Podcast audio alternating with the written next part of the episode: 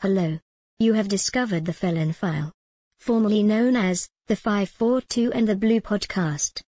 felonfile.com is a podcast exploration and discussion of law enforcement, history, issues, and incidents in the Appalachian Mountains and elsewhere. Felon File is hosted by Scott Lunsford, retired police detective, sergeant, author and researcher. The shade of blue stories for Felon File today. The real Bluebeard of 1917 France. How he worked. How he was caught and how he was tried. How many women did he murder? What of the one who got away? Sagan podcast. Particulièrement bon. Parquez-vous. Pouvez apprécier. Scott. Massacrant. La langue. Française. Background music. Hard-boiled, hosted by Purple Planet. Scott. You're online.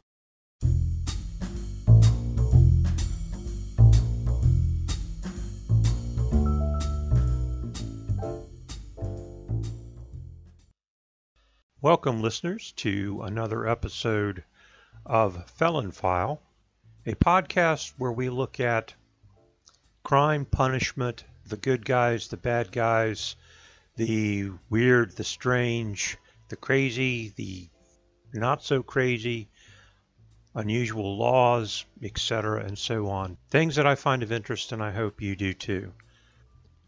As Victoria said, and thank you, Victoria, for starting us out and getting us organized here, we look at crimes that occur in the Appalachian Mountains and other parts of the United States. But today, we're going to take an exception to that, and we're going overseas to our friends in the country of France. Now, our topic of conversation today is a gentleman by the name Henri Landru. L-A-N-D-R-U. The newspapers of the day in France and the world called him a Bluebeard. What is a Bluebeard? Well, Bluebeard is a reference to an old French folktale. The most famous surviving version was written by Charles Perrault and first published in 1697. The story tells of a wealthy man in the habit of murdering his wives and the attempts of one wife to avoid being murdered, as her predecessors were. And of course, there have been other tales of Bluebeards, and it's just not isolated to men. We've had other podcasts where we talked about the Giggling Granny, and we have talked about some other female killers who have murdered their husbands and boyfriends for various reasons, usually monetary, insurance policies, and the like. And the story of Bluebeard has grown so much. Webster's Dictionary gives the word Bluebeard its own definition, the definition of a man who marries and kills one wife after another. And also the term or the word Bluebearding, as this applies as a way to describe the crime of either killing a series of women, seducing and or abandoning a group of women. As Victoria pointed out, we're going to step across the ocean a little bit and look at our friends in the country of France and how they dealt with this particular gentleman, Mr. Landru. We're going back to the summer of 1917. A Madame Busson was checking the local classified advertising section of the local paper, and one entry in the personal column caught her eye. It read, "Widower with two children, age 43, with a comfortable income, affectionate, serious, and moving in good society, desires to meet widow with a view to matrimony. Replies are to be sent to Monsieur Fremont at the Villa at Gambais." You're going to have to bear with me on the French pronunciation of these words. I know I'm not getting them very right. Our Lady was intrigued. She was a widower. She was a widow of about 40 herself and had a small child.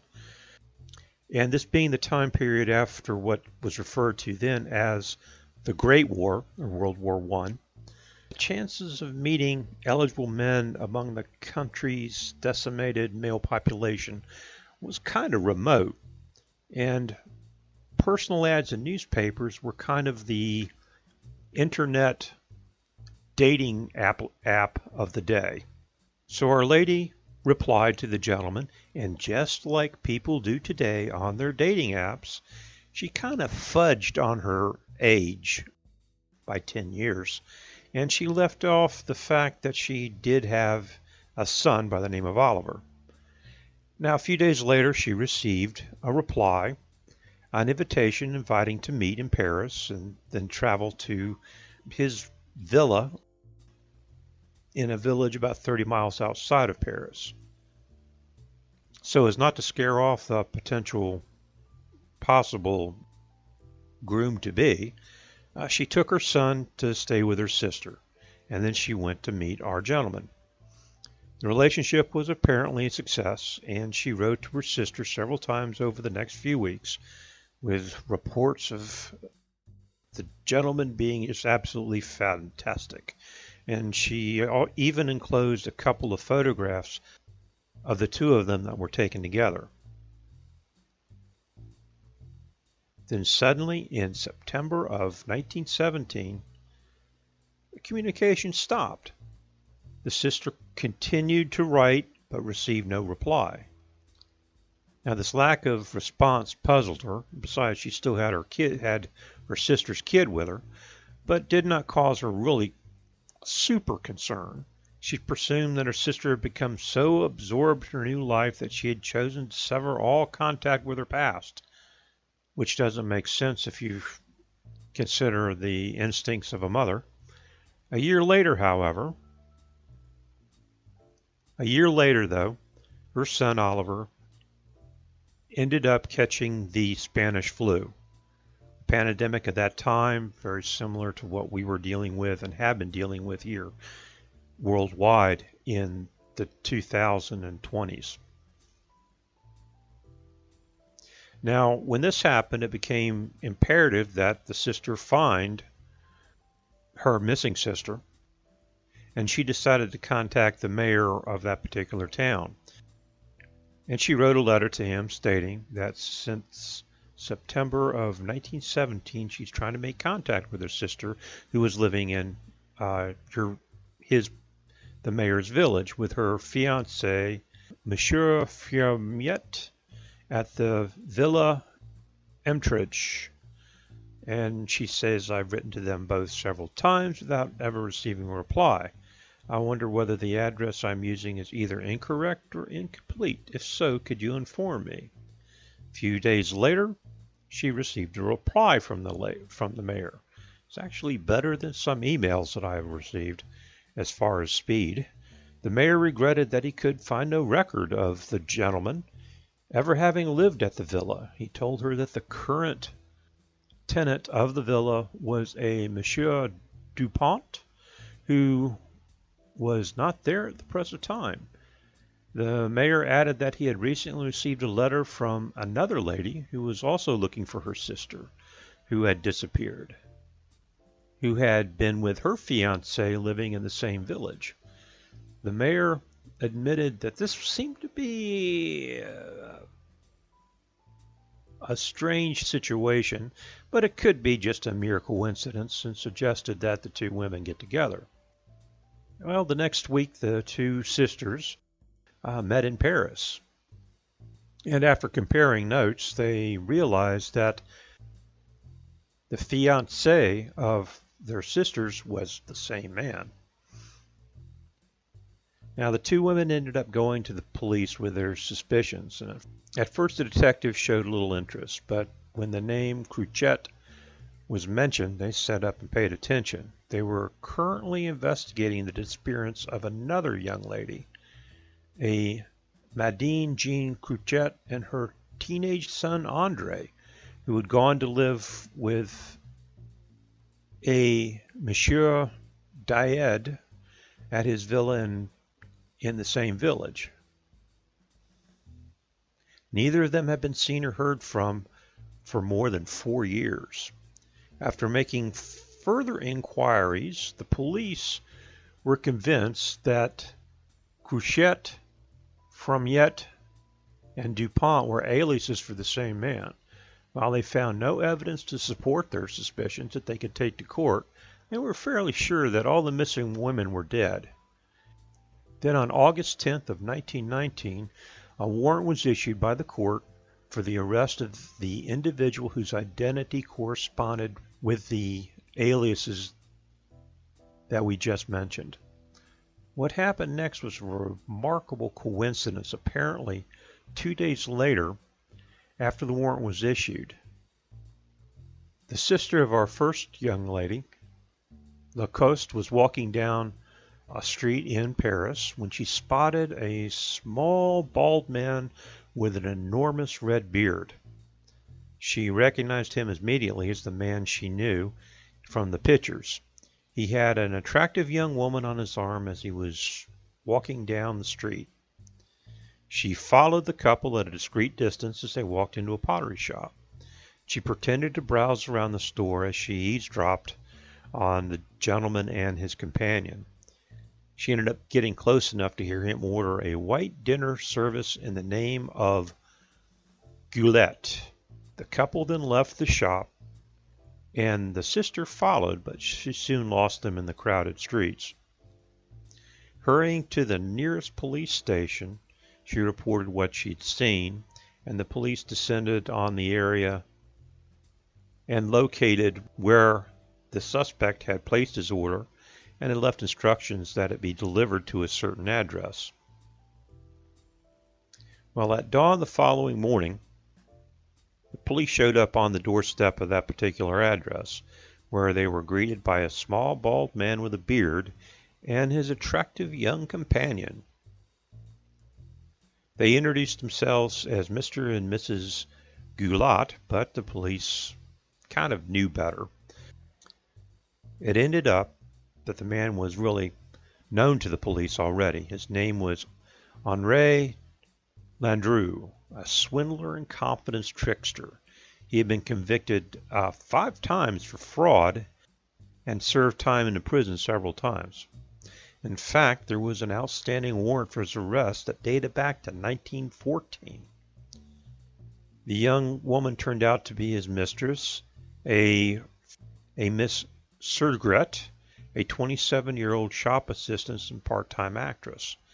Now, the couple were about to leave the country when Landru was arrested, and there could be little doubt that the police intervention saved the woman's life. Landru was taken into custody and charged with the murders of Annie Combe, Busson, and Cuchet. After he was taken into custody and was being searched, the police came across a small black notebook in his jacket pocket. It contained a meticulous account of his daily expenditures over a period of 4 years. It also listed the names of scores of women who had replied to his advertisements. Each one was carefully classified with information about their fortunes, their family, their families, and their names were listed under one of several headings. Number 1, to be answered post haste. Number 2, without money. Number 3, without furniture. Number 4, no reply. Number 5, to be answered just briefly. Number 6, possible fortune. And number 7, to be further investigated to see if they did have money or furniture, as it were. On one of the pages was a list of 11 names, which really kind of caught the police's interest. And this was just the start of their investigation. After months of investigating the entire situation, they succeeded in identifying these 11 women. A 47-year-old widow and native of Buenos Aires, a 59-year-old widow who had inherited 200,000 francs, which he withdrew from her bank account using a forged signature, a 55-year-old widow whose son and daughter had recently died, a 19-year-old domestic servant who he had met in Paris and seduced, a 38-year-old married woman who was separated from her husband, a 33-year-old divorced dressmaker whose personal effects were actually found in the suspect's house, and a local prostitute. All 7 women had one thing in common. They had all vanished without a trace. Shortly after coming in contact with Henri Landru, while one team of detectives was busy working on the contents of the little black book, another group of detectives addressing the issue of assembling hard evidence against the guy. They had to establish that the 10 women that they were charging him with and the boy were indeed, in fact, dead, and that Landru had murdered them. Now our suspect, he was born in Paris in 1869, the son of a foreman steel worker. He was educated there in Paris, and he was described as an excellent student in notes and records from the school. And he attempted to do some studying for mechanical engineering, but he ended up being caught up in the draft, or what they referred to as the National Service for France, and ended up actually making the rank of sergeant while he was in the military. Now, after he got out of the military, things started going sideways for him. In 1893, while still in the army, he got his cousin pregnant, and he was obliged to marry her. When he got out of the military the following year, he couldn't afford to return to his studies as an engineer, so he opened a second-hand furniture store. He had big ideas, but it just didn't work out for him, and he ended up turning to fencing stolen goods and selling them out of his store. And from there, he graduated to becoming a thief and a regular con man in his own right. As I mentioned earlier, he did do some time in prison. Between 1900 and 1908, he was jailed 4 times and he was arrested for a 5th time on July 26, 1914. Now, this is just days before Germany declared war on France. He was able to skip bail, but even though he didn't show up for court, he was convicted and sentenced to 4 years in prison. And a warrant was issued for his arrest, but weren't able to make that arrest till several years later. Our current investigation, French detectives searched Landru's house, and they're in Paris, and they dug up the garden and the grounds, but all they were able to locate were the remains of 3 dogs. His neighbors were questioned, and the neighbors said that on occasion they had seen dense black smoke coming up from this chimney, and that it was accompanied by a foul, putrid stench. So this sent the detectives into another direction. They pulled the kitchen stove, and shifting through the ashes, they recovered a mass of charred human remains. This included 47 teeth, about 4 pounds of bone fragments, mostly skulls, hands, and feet. And it was obvious from the size of the fragments that the bodies to which they had once belonged to had been chopped up into very small pieces and put in the oven. In the course of their investigation, the French detectives also found a mass of correspondences between Landru and 283 different women, almost none of them that they could trace or find. Their suspicion was that he had more than likely killed most or all of them, 283 women, and they were only able to charge him with 10. In reality, however, it would have been impossible for one man to conduct all those affairs, murders, and disposals in just the 5-year period. So despite their suspicions, the police were, like I said, had to satisfy themselves with charging him with the murders of the 10 women and the 1 boy that were listed in his little black book. His trial started nearly 2.5 years after his arrest, the case was heard in the French court at the Palace of Justice in Versailles. Public interest in the trial was so large, the press dubbed him a Bluebeard, and the entrance to the building had to be guarded by police and military troops.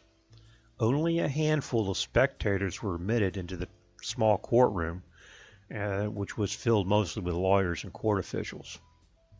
A photograph of the courtroom taken at the time of the trial shows that in the tiny courtroom, immediately below the judicial bench, they had moved a table holding all of the grim exhibits of the case, the fragments of the charred human bones, the teeth, pieces of clothing, buckles and fasteners, and sitting to one side of the table stood the actual kitchen broiler from Landru's house. The prosecution started their case by putting out evidence that Landru had seduced, robbed, and killed all of the women that he was on trial for, and he had killed one woman's son as well. And he had probably drugged them or suffocated them or strangled them. They really couldn't be sure. And he had spent hours, perhaps even days, chopping up their bodies into tiny pieces and burning them in the stove. Over the next few days, the prosecution called a string of witnesses, mostly the relatives of the 11 victims, all of whom confirmed that they had seen their missing relative with the accused shortly before their disappearance. Now, the most telling witness, however, ended up being the last woman seen with him, Mrs. Segret, the young woman who had accompanied Landru on his shopping trip in the street in Paris when he had been seen by one of the sisters of the victim. She described how she had become engaged to him, how he had gone by a different name. She had been to the villa with him. When she asked if they had ever quarreled, she replied that they had argued on 2 occasions, once when a letter was received from her lover addressed in another name, and the other when he caught her looking through some of his papers. Now, Landru's defense attorney took a kind of an odd direction. He worked very hard to establish a convincing line of defense. He suggested that his client wasn't a murderer, but he was a white slaver who had abducted the women in question and had shipped them to brothels in South America. The prosecutor had a field day with this, screaming out in the courtroom, "What? Women who were mostly over 45 years of age, women whose false teeth, false hair, and identity papers Landru kept and we have in custody as evidence?" The defendant didn't do himself any favors in his own defense. On the stand and in the box listening to testimony, he was arrogant, cocky, and aggressive. He would holler out, "Produce your corpse!" and he would bellow that periodically during the open courtroom. At one point, the head judge asked him if he was not in fact a habitual liar. Landru replied, "No, or sir, I am not a lawyer." Now this rose a laugh from the gallery in the courtroom, but didn't do anything to endear him to the jury. When his notebook was presented in evidence, Landru was asked to interpret some of the more cryptic entries, and he refused to do so, saying that it was not his job to do the police's work, adding that perhaps the police would have preferred to find on page 1 an entry in these words, "I, the undersigned, confess that I have murdered the women whose names are set out herein." And when he was confronted with the fact that his neighbors had frequently complained to local police about the black smoke and the smell emanating from his chimney, he sneered and laughed, saying, "Is every smoking chimney and every bad smell proof that a body is being burnt?" Now, despite the lack of identifiable bodies, it took the jury less than 2 hours to find him guilty on 11 counts of murder. not to mention a whole bunch of lesser charges of fraud, deception, theft, etc. Despite a plea from the defense counsel, who, if you remember, was trying to establish that his defendant was a white slaver and not a murderer, his request for mercy didn't work out, and the judge had no hesitation, according to court documents, in condemning Landru to death. Standing after the death sentence was put out, Landru simply smiled and bowed to the gallery, which is composed almost entirely of women, anxious to get a glimpse of this strange little man who had had such a power over women. And looking at his pictures, I don't see it. I'm sorry. Looking at some of the old photographs of the victims, they were quite attractive older ladies. I don't think the prosecution was fair in his judgment of the women as not being attractive. Landru frequently flirted from his audience. Many of the women were actually standing in the courtroom in order to be in there and get a glimpse of this strange man. At one point, Landru got to his feet and gestured towards his chair, stating, "I wonder if there is a lady present who would care to take my seat." A showman to the end, I guess. At 4 o'clock in the morning, on the 22nd of February, the guards came and got him from his cell, telling him to be brave, which he replied to, "I am brave." When he was asked if he wanted to make a final confession to the priest, he sneered, "Never on your life. Besides, I could not think of keeping these gentlemen waiting." Landru was marched directly into the prison yard, where a crowd of spectators who had assembled as witnesses for the execution, they were being actually forcibly held back by the troops that were assigned as security. Now, among the crowd was an American journalist, a Mr. Webb Miller, who happened to be in Paris at the time and wrote a very detailed description of the last seconds of the life of the Bluebeard of Paris.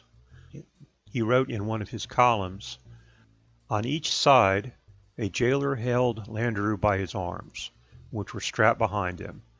They supported him and pulled him forward as fast as they could walk.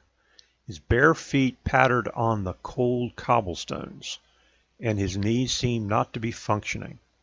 His face was pale and waxen, and as he caught sight of the ghastly machine, which was the guillotine, he went livid. The two jailers hastily pushed Landru's face foremost against the upright board of the machine, and it collapsed and his body crumbled with it as they shoved him forward under the wooden block, which dropped down and clamped his neck beneath the suspended knife. In a split second, the knife flicked down and the head fell with a thud into a small basket. As an assistant jailer lifted the hinge board and rolled the headless body into the big wicker basket, a hideous spurt of blood gushed out where his head was. Another jailer standing in front of the guillotine seized up the basket that contained the head, then rolled it, what the reporter said, like a cabbage into the larger basket, and then helped shove it hastily into a waiting van. The van doors were slammed, the horses were whipped into a gallop, and then he was taken away." Webb Miller finished his column with, and I quote, "When Landru first appeared in the prison courtyard, I glanced at my watch. Now I looked again. Only 26 seconds had elapsed." And that was the end of the Bluebeard of Paris. Not exactly an Appalachian story, I grant you, but an interesting story nonetheless.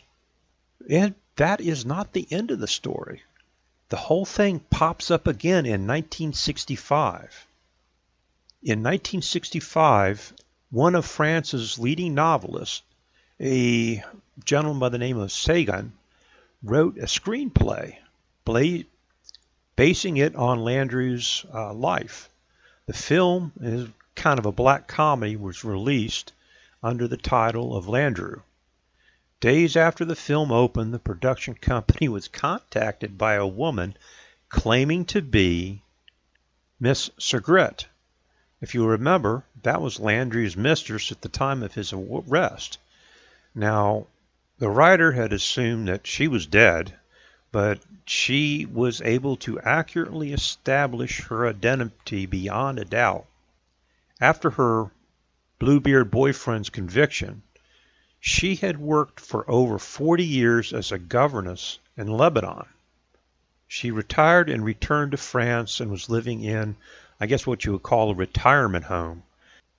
Ms. Segret took out an injunction against the writer and producer of the film and sued them for over 200,000 francs for defamation of character. And it went to court. The court actually found in her favor, but only gave her 10,000 francs. It was a small reward for the hounding to which she was subjected to by the press after that occurred. And unfortunately, it finally got too much for her, and she threw herself into the moat of the castle at Orleans. She left a suicide note behind saying, "I still love him," meaning Landru, "but I am suffering too greatly. I'm going to kill myself." And it's amazing that she actually stood by him during the trial and was considered a hostile witness when she testified. And that, ladies and gentlemen, is the real end of the Shade of Blue story, The Bluebeard of Paris. I hope you found it interesting. I did when I was doing the research for it. If you had like to add something to the story, or you have a suggestion for another Shade of Blue story that you'd like to see me research and put together for a podcast, would love to hear from you. You can contact me at felonfile@gmail.com, or go straight to felonfile.com, and you can contact me through that web page, and as well as have access to previous Shades of Blue stories we've done on other Felon File podcasts. They're available for downloading and listening to as many times as you like. Share them with your friends. I would appreciate it. And if you'd like to help us a little bit with expenses that we incur, hosting of the website, the research material we get from various archives that want us to reimburse them for making copies of court records that Victoria and I request from time to time from various locations. You can go to felonfile.com, and in the very bottom there is a link where you can go to buy me a coffee, and you can buy us a coffee online. That helps us out a little bit. We do appreciate it, but it's not mandatory. We'll still try to be here as much as we possibly can to put out new podcasts for you guys that are interested in them. That's our Shade of Blue story for today. I hope you found it of some interest. Come back again next Saturday at 7 o'clock Eastern Standard Time for another Shade of Blue story on Felon File. Victoria, you've got the control board again. Close us out. Take us away. And ladies and gentlemen, remember, in the meantime, be safe, be secure. If you get the opportunity, do something nice for somebody. It's really the right thing to do, and if more people did it, the world would be a better place. Bye, y'all. You have been listening to the Felon File podcast with your host Scott Lunsford. For more information on this podcast or Scott's books and writings, go to scottlunsfordauthor.com and felonfile.com. Scott can also be contacted at these web pages. This is Victoria, your producer. Thank you for listening. 2:1. End. I almost forgot.